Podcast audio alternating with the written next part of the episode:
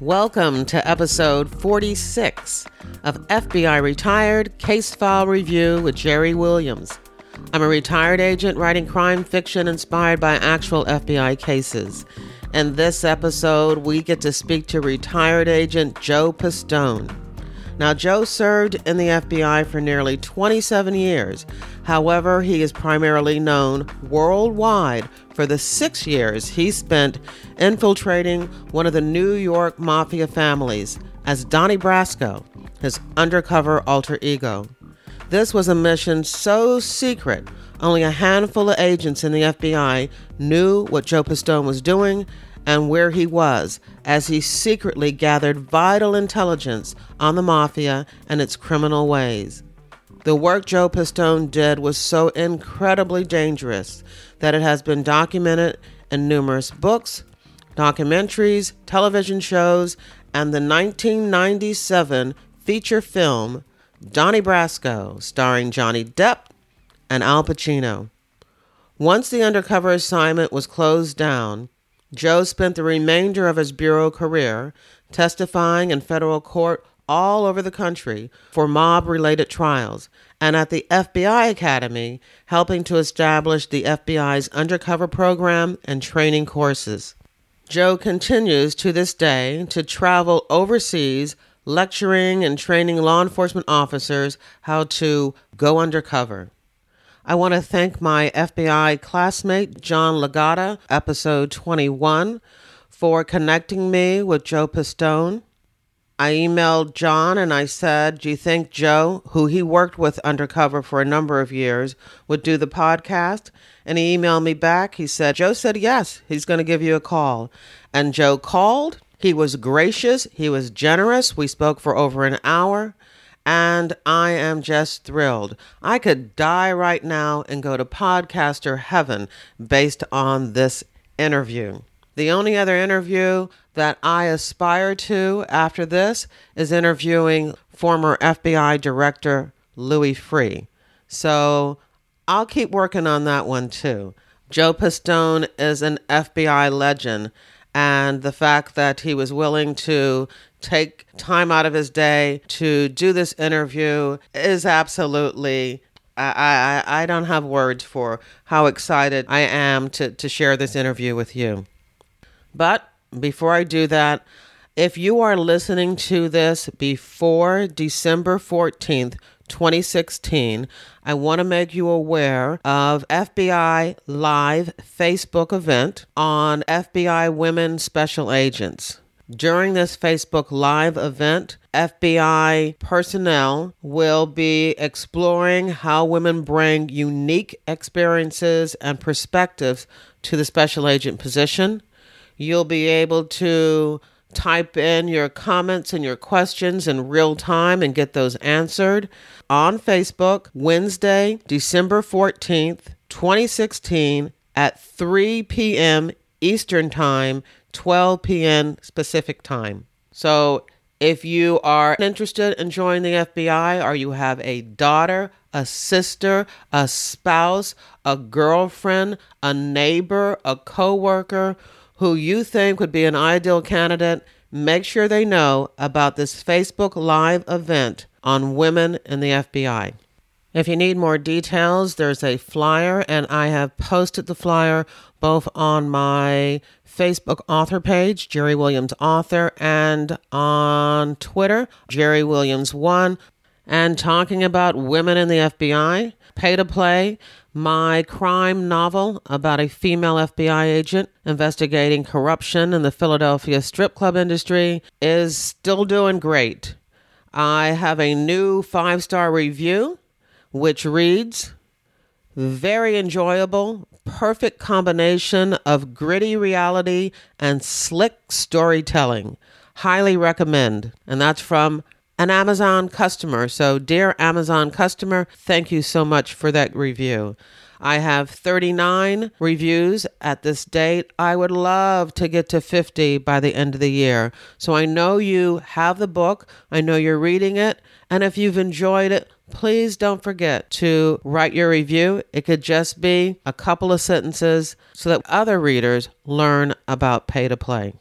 Now, here's the show. Hi, everyone. I am absolutely excited to introduce you to my guest, Joe Pistone. Hey, Joe, how are you? Fine. Thank you, Jerry. It's a pleasure speaking with you. Oh, I am so thrilled. One of the things that uh, I do in this podcast is try to answer, uh, you know, some of the myths about the FBI because, you know, in books and movies and TVs, they try to make it, you know, over the top and it's already pretty cool. But, you know, there's some things that they take a creative license for. So I like to pull back the curtain and kind of show people behind the scenes to be able to talk to you about your undercover activities and to kind of look at what really happened and what the movie got wrong and you know what your books get right. So thank you for being here. Well, thank you for having me on. It's my pleasure. Well, I always start the same way. I ask the agents, the retired agents that I'm talking to, to take me from the very beginning and, and tell me why they joined the FBI and when they joined the FBI. So, what was your interest? You know, why did why did you want to be a special agent? Well, I always wanted to be in in, in law enforcement, and uh, uh, of course, you know, your first your first inclination is to be a police officer, and uh, I actually I was a senior in college, and I did take the exam for the police department and passed it. But then when I was advised that uh, I had to go to uh, a rookie school, uh, I would have had to drop out of college.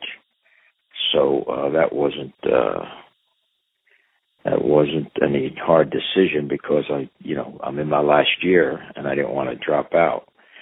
So I stayed in, and when I got out of college, I went into naval intelligence and uh, worked uh, in. Uh, in as a special agent with naval intelligence and during my uh, time with naval intelligence i worked closely with uh, fbi agents and uh, i was actually recruited uh, by uh, agents of the fbi that i that i was working with. Uh, but during the, the period of that time i had taken the the test for uh, DEA, which was actually uh, back then the Bureau of Narcotics and Dangerous Drugs, and uh, and I took the test for the FBI, and the FBI called first, so that's how I got uh, into the FBI, and I'm proud to say that I, that uh, I worked under Mr. Hoover, so that's how long ago that uh, that I that I entered the FBI. Uh, so, but that that's basically it. And uh, well, where you know, where are you from? I'm from Paterson, New Jersey. Okay. And you know, I grew up in a uh, an all Italian neighborhood, so you know, I, I I I didn't grow up with a silver spoon in my mouth, so to speak. I knew the way of the streets and uh had some street smarts, you know, growing up uh that I acquired and they carried over into my uh my career as a uh, in naval intelligence and then uh, in, into the FBI. So I guess it, it was recognized early on that uh, uh, that I you know I turned out to be a pretty good investigator because of my you know my growing up and my street smarts and uh, was asked if I wanted to do a couple undercover investigations early on in my career and I I uh, I did and uh, it just took off from there. Did you ever work anything else? Uh, were you always directed into organized crime? Well, in my in in my first office, which was Jacksonville, Florida, I worked uh, all criminal uh, uh, violations. I worked bank robberies, fugitives. Uh, it, it most of my most of my investigative experience was in in the field of um, organized crime. When I say that, I mean you know gambling, uh, gambling cases, prostitution cases, bank robbery cases where they the bank robberies were actually bank burglaries carried out, out by uh, by gangs. So I, I I never really worked any any national security cases, uh, except when I was in, in, in naval intelligence. Then I worked some national security cases, but in the FBI, it was all basic uh, criminal. Uh, I was a criminal agent. So, how far into your career did you start doing this undercover? Well, actually, which I I really don't recommend. Um, my first year with the wow. FBI, I started doing uh, undercover cases in, um, and these were basically uh, gambling cases where I would uh, go into gambling gambling dens, uh, and uh, because uh, uh again, uh, before I, you know, before I went into naval intelligence and the FBI, uh, I I did a little gambling in my day from in the neighborhood, you know, so I mm-hmm. I knew about gambling. So and also uh uh back in uh back in the day uh local prostitution rings were big uh down south and as I said my first office was Jacksonville, Florida. So I uh uh some of the cases were attempting to infiltrate the uh, the pimps that were uh, prostituting the uh, the ladies. So actually, uh, Jerry, yeah, early on in my career, I, I would say my first year in the FBI, I started doing, you know, and, and these were all short-term operations. And then later on, I, uh, I got into long-term operations. When I say long-term, I'm talking like six months, uh, a year, and then of course I got into uh, the six year operation uh, when I infiltrated the mafia in, in New York City. Yeah. Well, you know, the people that listen to this podcast are pretty sophisticated. They're pretty informed um, mm because they've been listening. I've done, I think this is going to be my 46th uh, interview. So they've heard from different agents who have worked undercover. And the ones that have worked undercover later in, in you know in their careers you know talk about training and going to undercover school and and meeting with a psychologist to you know assess you know what's going on um you know in their in their mind. None of that existed when you did this right? No none of it existed. We had no actually we had no real undercover program back back in the day. And it was basically you know any undercover case was basically run out of the field office. And then later, you know, later on, I, I would say uh, maybe around 72, maybe 73, we had one individual at headquarters by name of uh, Bob Lill, uh, who was a terrific, terrific individual, great FBI agent. And uh, he was involved in a the first big sting operation where we opened up when I say we I'm talking about the FBI and Bob was uh was the coordinator of it uh out of Washington field office. They opened up uh, a business a, a fencing business uh where they were buying all stolen uh articles and uh commodities from uh from street uh, thieves. And uh, from there, that's when you know headquarters, FBI headquarters, finally realized that uh, that this was a good investigative tool. So Bob went to headquarters, and he was the only um, individual that would that started to coordinate between offices undercover operations, and then eventually, you know, as time went on, uh, and the FBI saw the success in undercover operations that they expanded uh, Bob's role at, at headquarters and, and, brought in a few a few more agents and uh, and uh, made it in, in, into a, uh, a solid unit there. Uh, but we still had no training, and then uh, there was an an individual by name of Joe Yablonsky, who was a, a great undercover agent and Joe Joe's uh, field was uh, was stolen art and and and and um, and stocks and bonds, and uh, he he got together uh, and uh, brought several of us that probably were about 20, 20 of us throughout the country that were doing uh, undercover operations, and he brought us down to uh, Quantico, and we sat down for for like a week at Quantico and just uh kicked around, you know, well, what did you do on uh, on this case? Well, I did A, B, and C. You know, well, how did you infiltrate uh, this group? Well, I did, you know, A, B, and C, and that basically was the uh, was the beginning of, of, of the program. But we still had no training courses.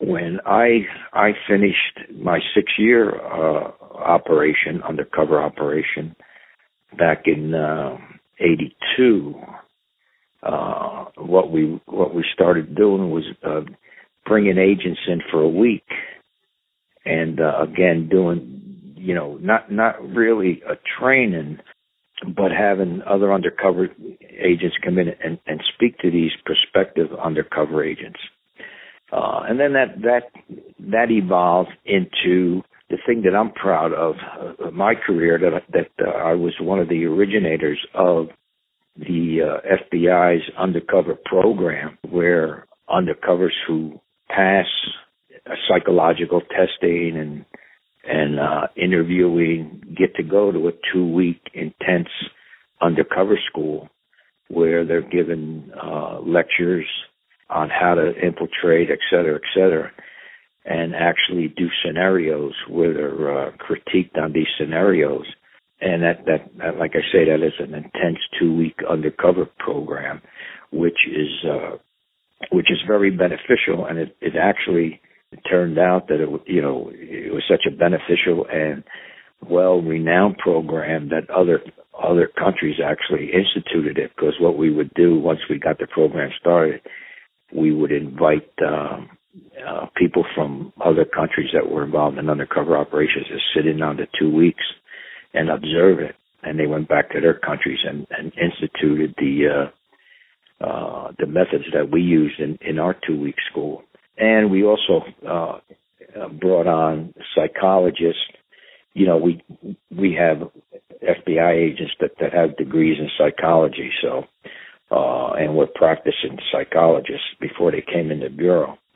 So we, you know, we brought them on, and uh, it, it's really a great program in that that the welfare of the undercover agent is is looked out for at, at every step of the investigation as far as uh, meeting with the psychologist and uh, and talking out you know whatever concerns that they have.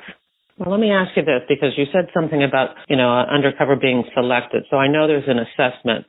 Can you tell us what you're looking for when when someone is being assessed to see if they can do undercover work? what are the key things that they should have or should be able to handle? Well, I always looked for flexibility in in the individual. I look for common sense, you know, because that that's basically you have to have good common sense in, in, in anything. But uh, I look for somebody with with good so- common sense, and w- what I basically looked for was somebody that was a good investigator prior. You know, to be a good undercover, you have to be a good investigator. But just because you're a good investigator doesn't mean you were going to be a good undercover. If that makes any sense to you. Oh, it does. Uh, uh, it does. And uh, what about acting and role playing? Um, are you looking for somebody who can can do that? Is that part of it? Well, you know, I always, you know, people say to me, "Boy, you must have been a heck of an actor." Well, you know, you have to be natural because you know what I always answer is, look, you know, when you're acting, you're you're you're reacting off somebody else's conversation. But when you're in an undercover role, you don't know where this conversation is coming from. So you you can't act on it. You you know what I, you have to be natural. Uh, you have to be natural in your conversations. You have to be able to. A big part of undercover is communications. You have to be able to communicate orally with with an individual. And like I say, an actor, you know, an actor reacts off the the person that they're going on one on one with, off their com, you know, their last words in their conversation, and they they know what those words are. But in an undercover role, you don't know what the conversation is going to be prior to going into it. Hmm. Uh, so that's why I always say, you know, I'm looking for somebody that that that that has common sense, somebody that that, that naturally uh, has no problem in a in a conversation. Someone who can react to the situation quick on their feet, so to say. And and, and again, I always say I, I don't want to work with somebody that sweats. you know, if in a situation my partner's sweating, that's the last time I'm going to be a partner with that person. Never let them see you sweat. that's exactly right. but uh, I, I I have to, you know, like I say, I, I have I have taught undercover schools all over the U.S. and in, in, in many foreign countries. And the, the, the FBI by far, uh, put together the best program for undercover agents from the selection process to the, uh, uh, two week school. And, you know, just because you, you, you get into the two week school doesn't mean you finish it. Uh, oh, really? So people fail? Why would they yeah, fail? Well, because they, again, they sweat.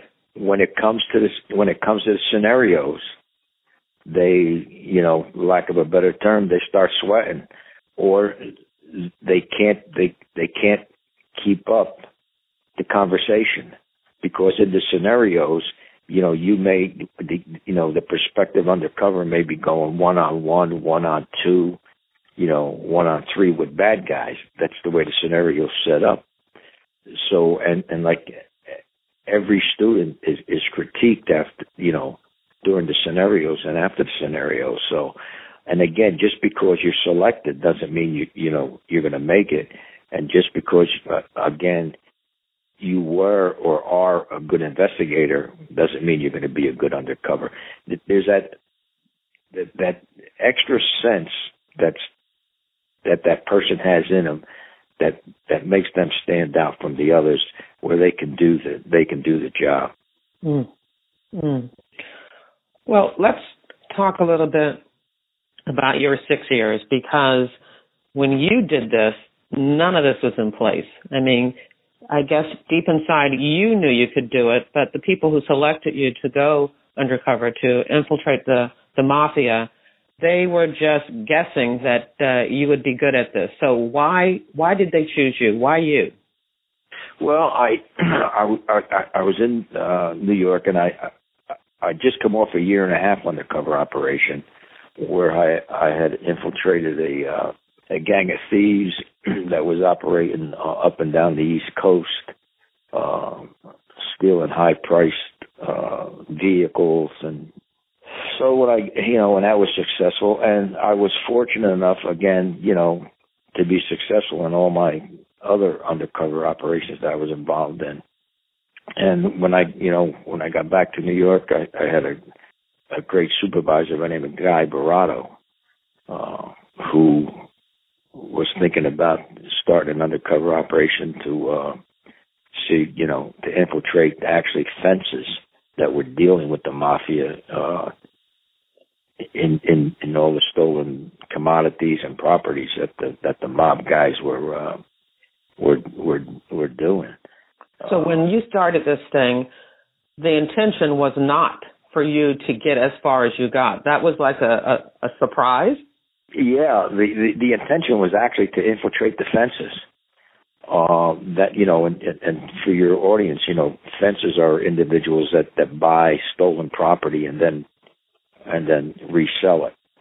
Uh, and these fences were were were the fences for the mafia. They were they were buying this stolen property from the mafia and then and then reselling it. and that was the intention. And it was scheduled for for a six month operation. Fortunately, uh, I was able to to bypass the fences and met some mafia guys and uh, started hanging around with with them. I mean, you know, it, it, it's a it's a long it's a long story. It it you know, it it took me six six or seven months to to actually start talking to anybody uh, uh, and and make any headway. Because you know, with, with with the Italian mafia, you just don't walk in and say, "Hey, I'm Donnie Brasco. I want to, you know, I want to deal with you." When I did make contact with the mob guys and and and convince them that I was, and my profession was a jewel thief. I, I was a, a professional jewel thief. That's what my profession, my criminal profession was. Okay. What was amazing about it is that you know these guys. When I say these guys, the mafia guys, everybody knows everybody uh, within their circle, or they have the ability to, you know, uh, a mob guy in, in, in Manhattan has the ability to reach out to a mob guy in Brooklyn and say, "Hey, do you know Donnie Brasco?" So I could not say I was from anywhere in New York because they they could have checked that out. Right. So uh, again, what you do is, uh, and uh, you know, uh, I'm not going to give away any secrets, but you have to have a legend. You have to c- come from somewhere, and the basic thing is is you have to know your enemy. Uh, you have to know everything about your enemy. And what I do is I all my undercover classes I I instruct them to read the art of war.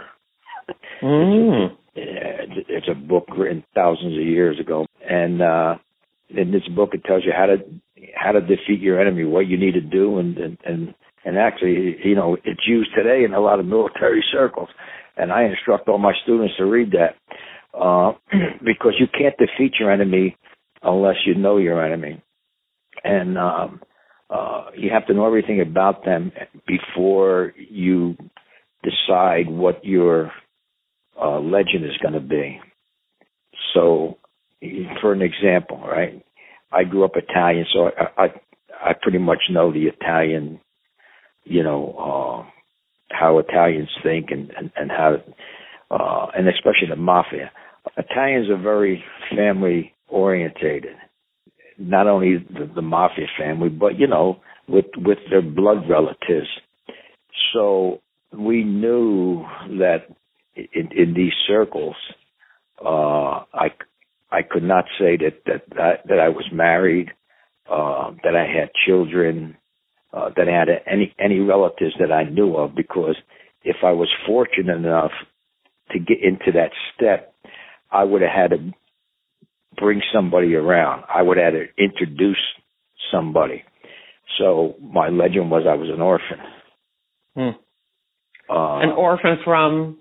an, an, an orphan that uh, grew up in an orphanage that uh, left the orphanage when I was like 16, but the orphanage had burnt down. So we found an orphanage that uh, that had burnt down, and there were no records uh, available.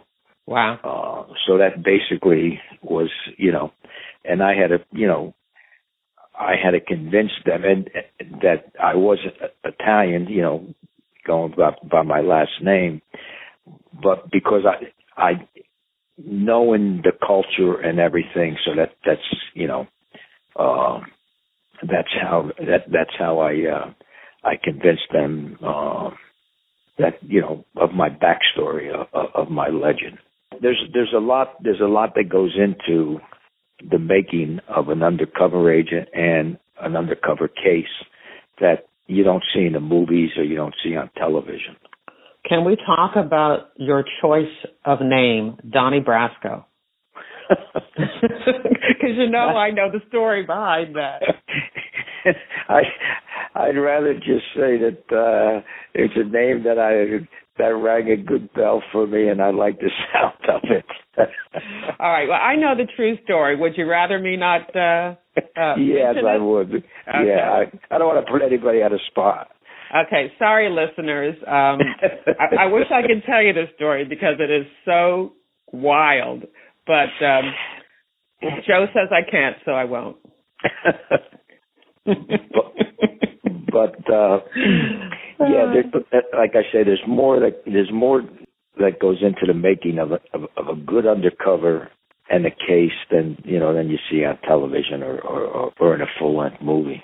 If you can give us four or five sentences that we need to know before we go further about the mafia in New York and what your initial goal was. Once once you did see that you were having this connection, where did where were you hoping to take this?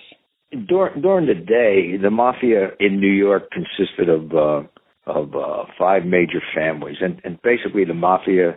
The, the we're talking about the Italian mafia is a group of uh, individuals that are all of Italian descent. For your listeners, the mafia is not an equal opportunity employer. And what I mean by that is uh, white, male, and Italian to become a member of, of the American Mafia. And you become a member. Uh, you mean I have no, ch- I have no chance? No, unfortunately, you got a couple strikes against you. but uh, uh, they will do business with you. Uh, they'll do business with anybody that that makes them money. So okay. But right. you know, when I say become a mem- member, be, to be inducted into a mafia family, you got to be white, male, and Italian. And basically, during the day, the mafia controlled uh, all interstate commerce in the United States. Uh, there wasn't anything that they didn't control. They, you know, as far as uh, uh, politicians, uh, judges, law enforcement, uh, uh, labor unions, they were they were the power uh, structure as far as organized crime, and uh, basically, once I, like I say, you know, it, it took me six or seven months in order to to really uh, get involved with with anybody of any consequence. Uh, but once I did, uh, then of course the you know the powers that be said, hey, you know we've never had that, anything like this before as far as um, uh, any any undercover dealing with with you know with mafia guys of, of this consequence. So now now the the focus was away from the fences and dealing strictly with the with the main mafia guys. Mm. Uh, and, and I was fortunate enough to uh, uh, actually the first family that I that I infiltrated was the uh, the Colombo uh, Colombo Colombo family, uh, and and I hung out with with uh, with these guys in, in, Brooklyn. Uh, and then uh, after several months with them, I uh, I hooked up with a uh, an individual uh, by name of Tony Mirra, who was a, a Bonanno, a member of the Bonanno uh, crime family, and uh, he was uh, out of uh, Little Italy. So I started hanging out with him in Little Italy. Uh, he introduced me to another individual, uh, another Bonanno mafia guy by name of uh, Lefty Ruggiero, and I I became really close with him uh, Tony Mirra went went back. He he was uh, he, he had just got out of jail, and then he went back to jail. So I became very close with uh, with uh, Ruggiero, and uh, through Ruggiero, I became close to uh, uh, the individual, uh, several high-ranking individuals of the Bonanno family, uh, and they took a liking to me, and. Uh, uh, I, I was able to during the course of this this investigation, Jerry, which is uh, is not you don't read about this much, but I, I was able to marry the Bonanno crime family with a crime family in Milwaukee called the Balistreri crime uh, mafia family hmm. to to to do business. And, and why did, why was that important to do that? Well, because you know uh, we're male, we're, we're, we're marrying a mafia family from New York with a mafia family in Milwaukee to conduct an illegal activity, and that was through. Uh, we had an under. When I say we, you know, I'm talking about the FBI had an undercover operation going in Milwaukee mm. uh, against the uh, the mafia there and uh, it was thought, well, let's see if we can get these two families together uh, to conduct illegal business, uh, and and and I did, and and again, you know, you have to know the workings of the mafia, how they they they operate. Uh, because one one family can't go into another family's territory without permission. So this took several months, but but we did it. Uh, and then later on, uh, the FBI had another undercover cover operation going in in Florida. I was able to engineer another marriage between the Bonannos and the Trafficante uh, mafia family uh, in, in Florida. Uh, and what this did, this was this, this was great for our intelligence in that we we we were able to determine how the, mafia works uh, throughout the country, how they they deal with each other, uh, what procedures have to be taken for one one mafia family to to operate in another mafia family's territory, and I also during this during the course of this were uh, was able to identify mafia members uh, that we you know we hadn't identified prior, and, and what uh, other illegal activities they were involved in, and uh, unfortunately uh, was able to ad- identify uh, individuals that uh, uh, they were paying off as far as uh, uh, law enforcement officials and uh, politicians. Wow. So it, w- it was a, a, a great trove of intelligence information besides being an investigation that was uh, uh, very instrumental in in uh, charging these individuals with criminal violations. Well, let me ask you about that because I mean that takes evidence. How were you recording this? I mean, were you doing FD 302s? Were you doing you know inserts and ha- having a file? How was all of this being recorded as evidence? I had an individual, uh, an FBI agent, who uh, I would um, call on the telephone.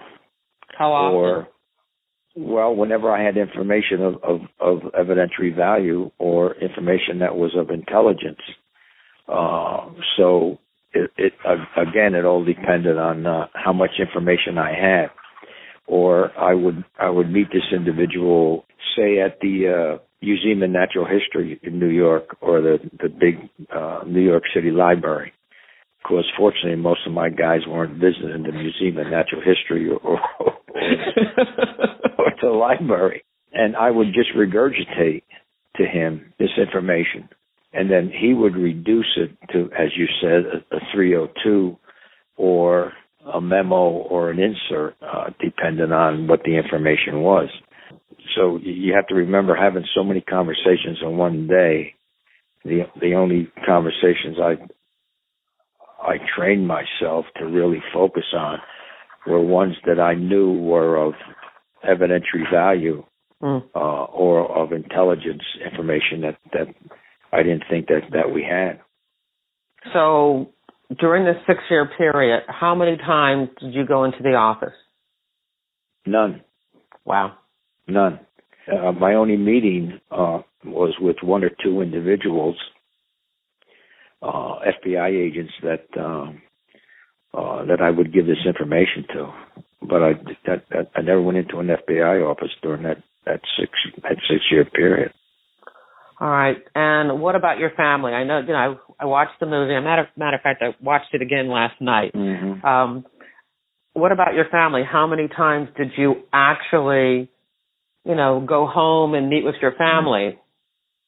Yeah, unlike the movie, if uh, yeah, that didn't seem real, so that's why I'm asking. Yeah, that the the uh, uh, and I'll tell you why they, they made it that way. Uh, my family, I I had an apartment in, in in New York City, and and one in Florida, and my family actually lived uh, out in the Midwest. So uh, any contact with my family was was via telephone, or I would get home maybe once every six or seven months uh, for a day or two. Wow. Uh, that is an unbelievable personal sacrifice that you made for this investigation. I didn't realize that. Yeah, and you know, it, it, it like I say, if you saw the movie, it showed me going home, you know, maybe once or, or twice a week and the re- the reason that was is that they had they had to show that that the hero had when I say you know I'm, I'm right I know I know what you mean I'm using you know their terms had some type of feelings for his family because of of all the bad things he was supposedly doing with the bad guys. You know what I mean? Right. follow what I'm saying? Right. Um They have the to audi- make the hero likable. Right, the audience had to like the hero. Yeah, exactly, exactly. Uh, and and basically that that that that was you know, uh, and what was not uh, true in the movie, and and uh, I always make sure I get this out when I do interviews or anything. Is I I never slap my wife. That Yeah, you know what? I was going to ask you that because, and I and I figured that you'd want to get that out because you know that's at Yeah. the very end, and I thought, you know, if he wants to yeah. set anything straight, I am sure he wants to set that straight. Yeah, exactly. Uh, that, in fact, uh, that was not in the original script, and the director put that in on the day of shooting. Uh, Were you there? Yes, I was, and when I found that out, I, I, uh, I had some choice words for the director. Uh, we actually uh, interrupted shooting for a few hours, uh, but unfortunately, uh, you know, the director's like the captain of the ship, and what what he says, you know, uh, what he says goes, and I I could not convince him that. Uh, uh, that that shouldn't be in there. So I lost that one, and also I had no bag worth with three with three hundred thousand dollars in it. Yeah, yeah. Both both of those, as I'm watching it, because you know you were feeling for you, the character, Yeah, and then when yeah. that happened, it was like, oh, they dirtied it up. Why did they need to Yeah. dirty it up? Yeah, well, you know, it's it's it's the movie, so Okay. Uh, well, did you cut up a body? no, that's the other thing. Too. Actually, they they did cut that that that gentleman up, but they they they cut him up with a with a chainsaw, not a hacksaw. and you weren't there. no, huh? No. Okay. Okay.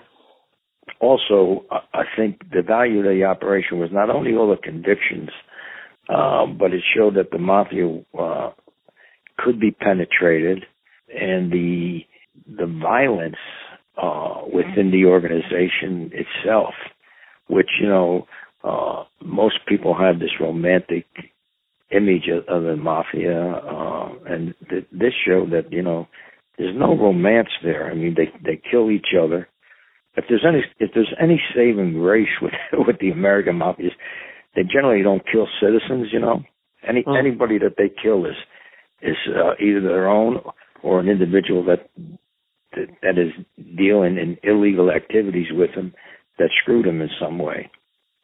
But uh, again, our case, I'm proud to say, is that in every mafia case, ba- basically that that followed, information from our case was involved in, in, in the affidavits for, for for most of these other big mafia cases, uh, and that was the beginning of the downfall of of the mafia in, in the United States. Anyway, I mean, uh, as you know, it's it's not as strong as it was back in the day. You know, today it's it, yeah, you know, is it a criminal organization? Yes. Uh, they don't control the politicians anymore or or, or law enforcement or uh you know or the major labor unions you know they they may have a labor union here or there but they don't control the major labor unions like they once did and control interstate commerce like they once did Yeah. so With me um being in the Philly office and being in this Philly area for for 30 years, mhm. I've definitely seen, you know, the demise of the Philadelphia mob.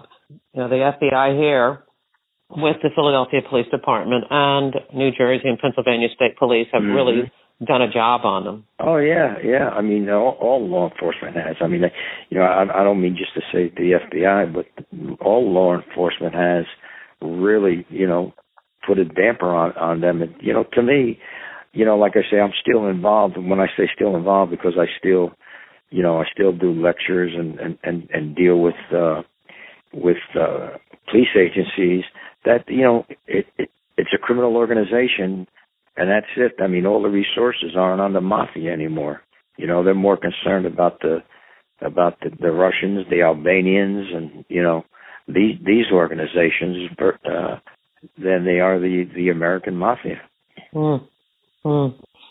Now, definitely it was romanticized, um, but you know uh, the truth you know, uh, uh, that it isn't as as you know cool and and and you know romantic as as they make it appear on TV. What did you think Yeah, about The Sopranos? well, Did you ever watch that?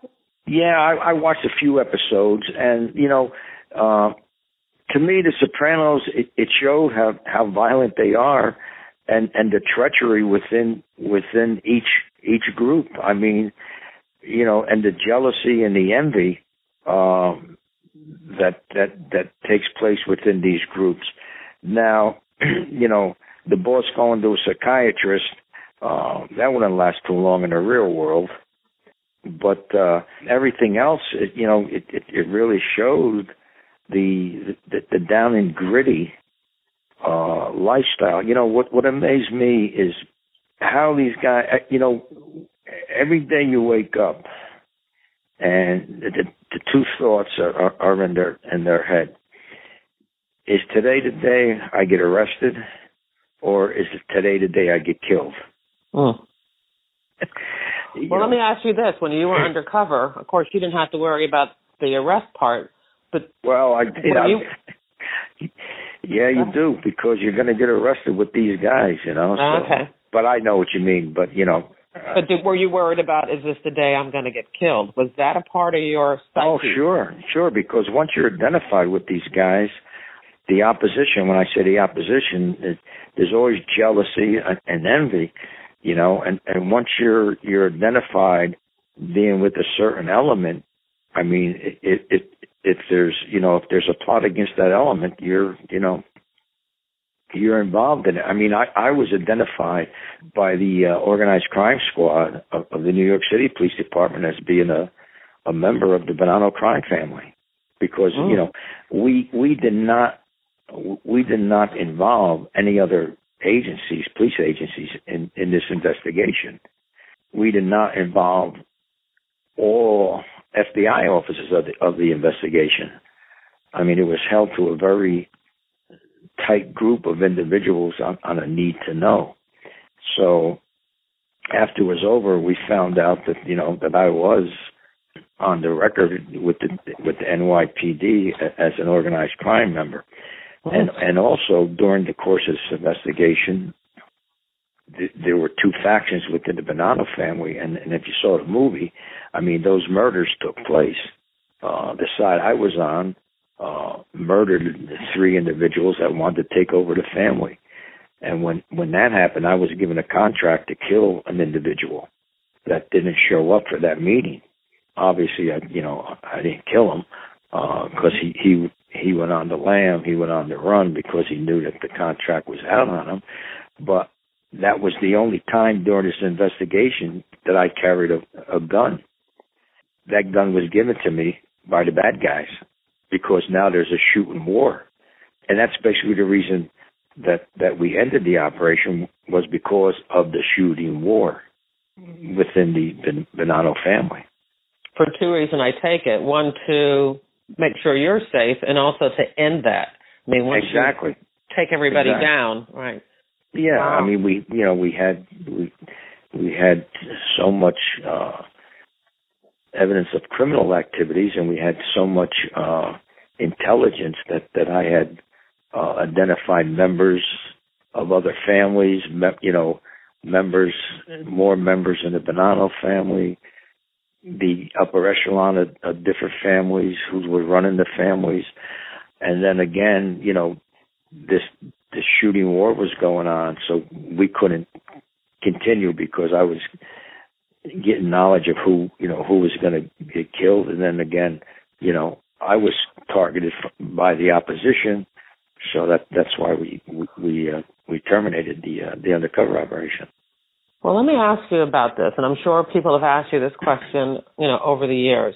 Post-traumatic stress. Did you feel that you suffered that? Did you experience any of that?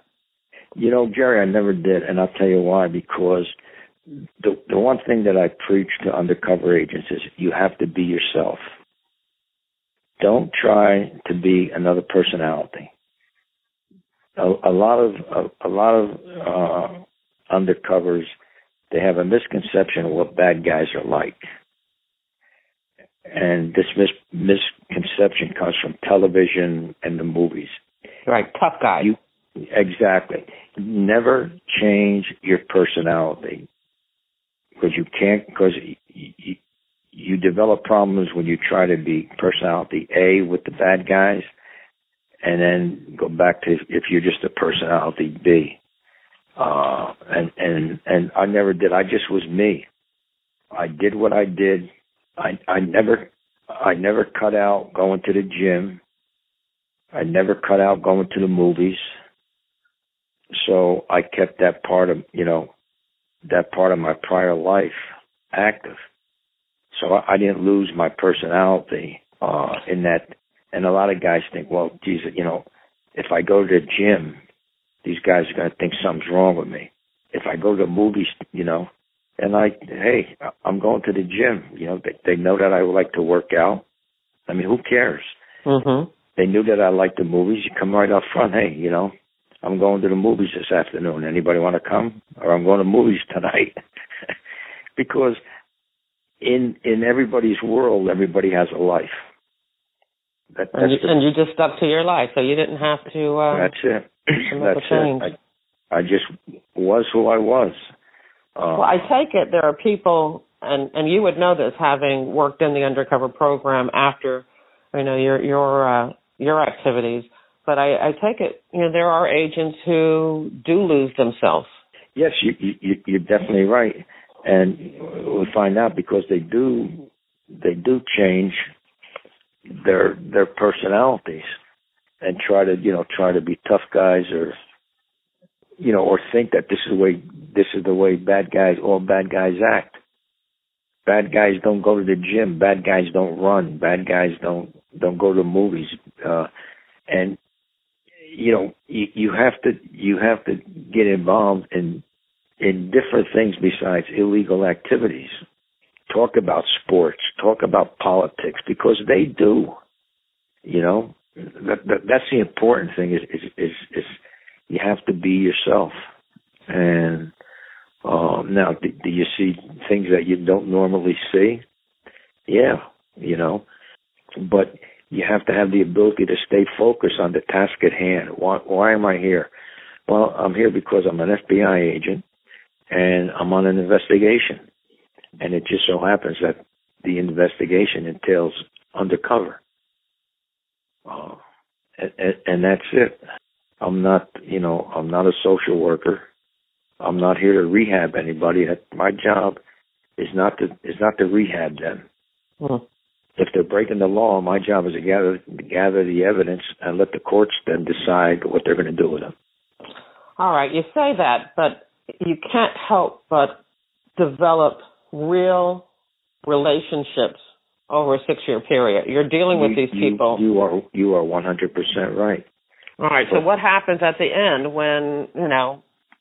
Well, that's have, why I say that's why I say you have to be able. You stay yourself. You have to be able to maintain focus on your task at hand, and you have to remember that these guys were were were gangsters before you got there. I had nothing to do or or any undercover has nothing to do with them being thieves or gangsters. That was their choice. That was their choice. You hmm. you did not as an undercover make the choice for them to be a thief or a gangster or whatever criminal activities they're, they're involved in and yet you have to maintain that focus throughout the whole investigation. Now, and and let me say this to you. That's mm-hmm. why you know. Uh, that's why there aren't many. There aren't many undercover operations that go this long. There aren't many undercover operations where the undercover agent immerses him or herself into the criminal organization. Remember, during this time, this was this was my whole life was social and criminal.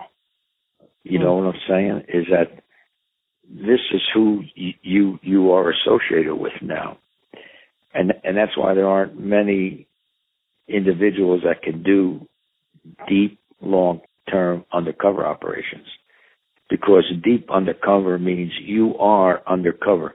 You don't have your badge, you don't have your gun, you don't have an office to go back to. You are immersed and in the life of the criminal group that you have infiltrated. Your only contact with your organization is just one or two individuals that you may see once every, you know, once a week or every couple of weeks to to provide them with with with information. It all it all comes down to a mental toughness. And a lot of people have mental toughness, but and, and you know, I'm not saying this because it's me, because you know, I got you know, you got Steve Salmeri, you got you know, uh, you got John Legata, you got guys that, that that did it, but you can count on your one on your one hand probably how many out of the thousands of undercovers that did it. You know, and it, they just had that extra click of mental toughness that they could do it. Well, let me ask you just a few more questions. One of them, I need to know about the movie, whether it was true or not. Did you disappear for weeks where no one could get in touch with you and no one knew where you were? No, no. Uh, okay. I mean, I, I, I would go. You know, I may have went a, a, a couple weeks not contacting uh, my guy, but that was a relationship that I had with him. You know, and, and, and in these undercover operations, the undercover has to have a very trusting relationship with the individual that, that we call a contact agent. They have to trust each other and know what each other's goals and, and, and values are.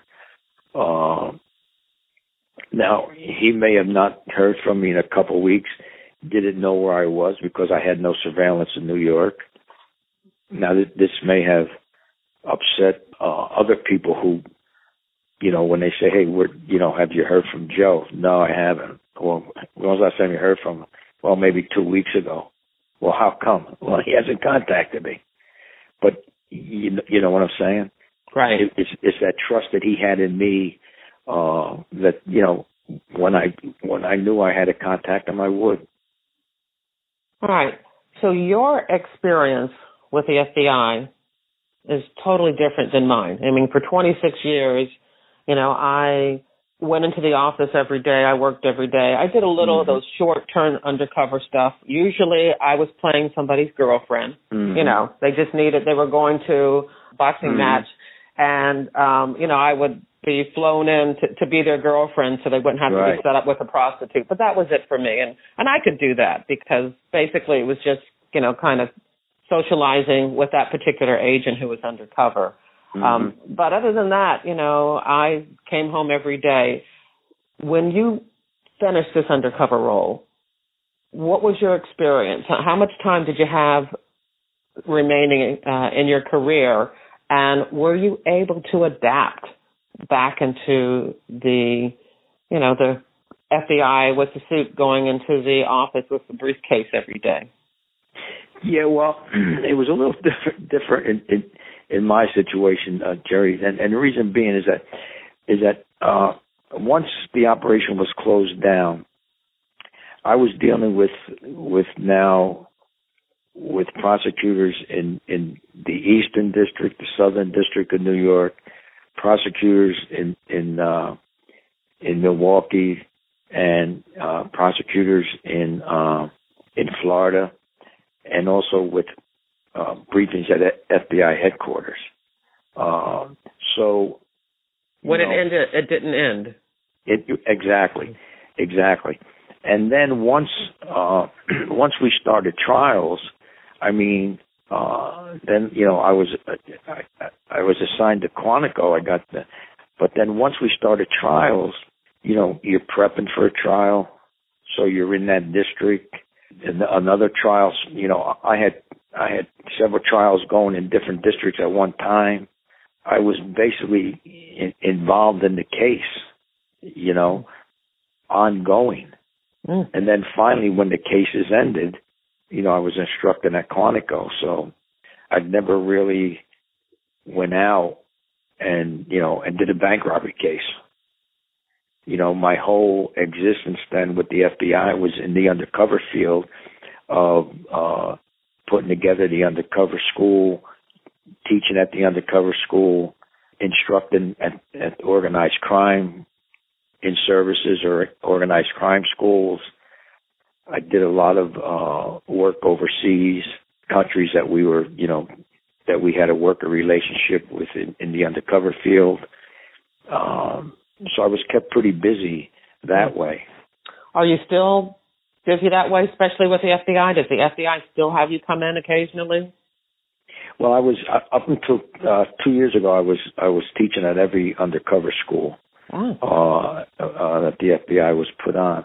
I haven't done it in the last couple of years, but I'm very involved in uh, putting on schools and undercover and organized crime overseas for DOJ, and I've done some for the State Department. So I travel overseas a couple times a year for uh, for DOJ and and and, and do uh, classes on on uh, organized crime or undercover, uh, and also within in the in the U.S. for uh, local local police departments. Cool. So I'm pretty busy actually, and I got a I got a show on right now called Deep Undercover on the Escape Channel. Oh, really? If anybody gets the Escape Channel, we're on at uh, at 10 o'clock East Coast time every Wednesday, and it's called Deep Undercover. And what it is, every episode is we feature uh, an undercover case and interview the undercover agent. Oh, cool. Yeah, very so cool. You, you, get the Escape Channel uh, Wednesdays at ten o'clock. All right. So, and I haven't asked you a lot about the actual undercover case because there's so many books, and mm-hmm. there's you know there's uh, um, documentaries and videos and things right. like that, and I figure people can go and watch that. And actually, everything that you've ever written, uh, written, I have links on this episode's show notes so they can go right to your nonfiction books. So, oh, thank you. Thank right. You. So here's my last question because this was fascinating to me. You know, what, what I'm doing now is working full time as a crime fiction author. And I know there's a few other agents. Most agents, when they write, they're writing nonfiction books about their cases. Right. And there's a few of us that have now started doing crime fiction. And uh, John Lagata has his book out, mm-hmm. um, and um, there's a Dana uh, Ridenour has a book out. So there's a few yeah. of us and myself. I was shocked. I had no idea that you've actually written four crime novels. Four crime and three uh, right. non. Yeah. Yeah. In fact, so I'm I'm writing another one right now. so tell us about that because that's totally different to me. And I, I, I'm, I'm sure somebody who's writing nonfiction is going to be upset that I said this, but to me, writing nonfiction, you know, is a lot easier. But when you write a crime novel, when you write a crime, a, a novel, there's really, you know, there's a method that you have to use to capture your readers and to mm-hmm. to make it interesting, and and you have to be willing to um, go beyond, you know, use creative license to add a little juice to things. Um, how did you learn how to do that, and and what made you interested in writing those crime novels? Well, you know, you only can write so much non nonfiction about what you've done. The fiction, a lot of it, of course, is pulled from personal experience, but when you put it in a fiction type setting, a fiction novel, you can expand on it and go either way you want to go. Uh, because as you know, a, a lot of a lot of the stuff is cut and dry. You know, uh, the the nonfiction stuff is cut and dry. You know, this happened, this happened, this happened. Uh, so what I what I do is I I take the real events and then just ex you know take them to where I I think the audience want wants to go with them. Oh, you know, and where they their mind would would would like it to go. Uh, you can do a lot more with it like now, I'm I'm in the process of, of writing uh, fiction about uh, when when uh, Donnie Brasco now is out of the bureau, uh, and they're they're trying to bring him back to you know to do something. You know, when I, I was w- working on you know getting ready for our interview um, over the weekend, that's when I found out about your your crime novels. Part of the thing that I that I do on the podcast is I read crime fiction and, and have a recommendation. But I'm going to mm-hmm. try to get I'm going to try to get that first novel in your series and, and do some speed reading so that I can introduce it to the listeners. But your series is the character's name is Donnie Brasco, so you took right, that. That's correct. Yeah. yeah. Oh, that is so cool. Mm-hmm. Yeah, I love writing crime fiction. Um, I'm supposed to be working on my second book now uh, the first one's doing very well. It just came out in September. Great. But I'm spending so much time on the podcast that I think that I I, I got to make sure that uh, you know I, I start focusing more on the second novel. But I was just thrilled. I was absolutely thrilled to see that you had um, written some crime novels, and I can't wait to start re- reading them. So, so, so those are all listed too show show notes for uh, this episode. If you know people were to go to my website, Jerri jerriwilliams.com, I'll have all of the nonfiction books that you've written and the crime novels that you've written, so they can just uh, go right to those links and uh, check them out. Well, thank you. I appreciate it, yeah. and I appreciate the uh, the chance to uh, to do this uh, conversation with you. It was uh, it was very uh, pleasant and enlightening on my part. All right. Is there anything that I missed? Is there any anything that you want to to say that kind of wraps this up? No, I think you pretty much uh, you, you pretty much uh, covered everything. Uh, just just thank you. Okay. thank you very, very good. much. No, thank you. I mean, I know you're going to hate that I say this, but you are FBI royalty, and you don't know how absolutely thrilled I am to have this opportunity to talk to you. My husband, you know, because he's from, you know, South Jersey and he's uh-huh. always been fascinated with the mob. When I told him that I was going to be interviewing you, his mouth flew open. Uh, you know, he knows all about you. So, you know, my husband liked me anyway, but now he's looking at me. now, now it's extra. yeah, now he's thinking like, God, this podcasting that she's doing that's taking so much of her time is uh, paying off uh, in some ways, you know. So yeah, so well, cool. that's good. Thank you, Joe. No, thank you. I appreciate it. It was my okay. pleasure. And that's the end of the interview. As always, back at jerriwilliams.com, you'll see a photo of Joe He's still incognito. He has on sunglasses and a hat. There's also links to a fantastic documentary on Joe where he talks more about his undercover exploits.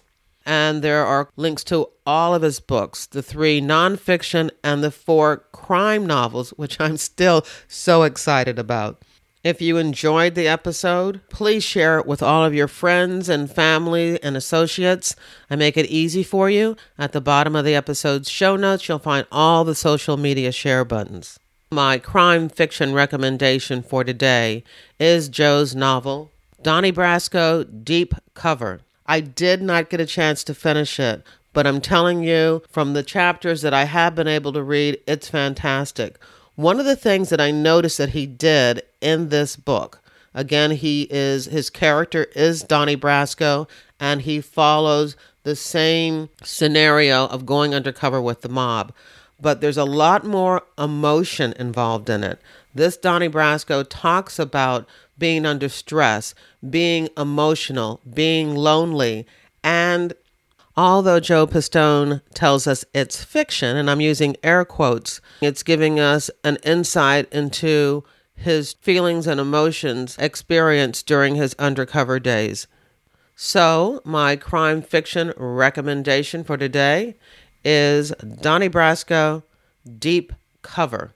And while you're on Amazon downloading Joe Pistone's ebook, if you haven't already, please consider also downloading a copy of my crime novel, Pay to Play. I just want to remind you that my time and the cost of producing these podcast episodes is supported by those of you who have purchased pay to play. And I want to thank you for your support of the podcast and of my crime novel. Don't forget that I have the 2017 FBI G Man collectible calendar for you the other day, I got glossy brochure paper. I printed out several copies of the calendar. I took it to the local office supply store. They put holes in the top, and I took a spiral coil and threaded it through, and voila! Holiday gifts for my FBI friends. That file is available for you to download on my website, jerriwilliams.com. This episode was sponsored by FBIRetired.com, the only online directory made available to the general public featuring retired FBI agents and analysts interested in showcasing their skills to secure business opportunities. I want to thank you for listening, and I hope you come back again for another episode of FBI Retired Case File Review with Jerri Williams. Thank you.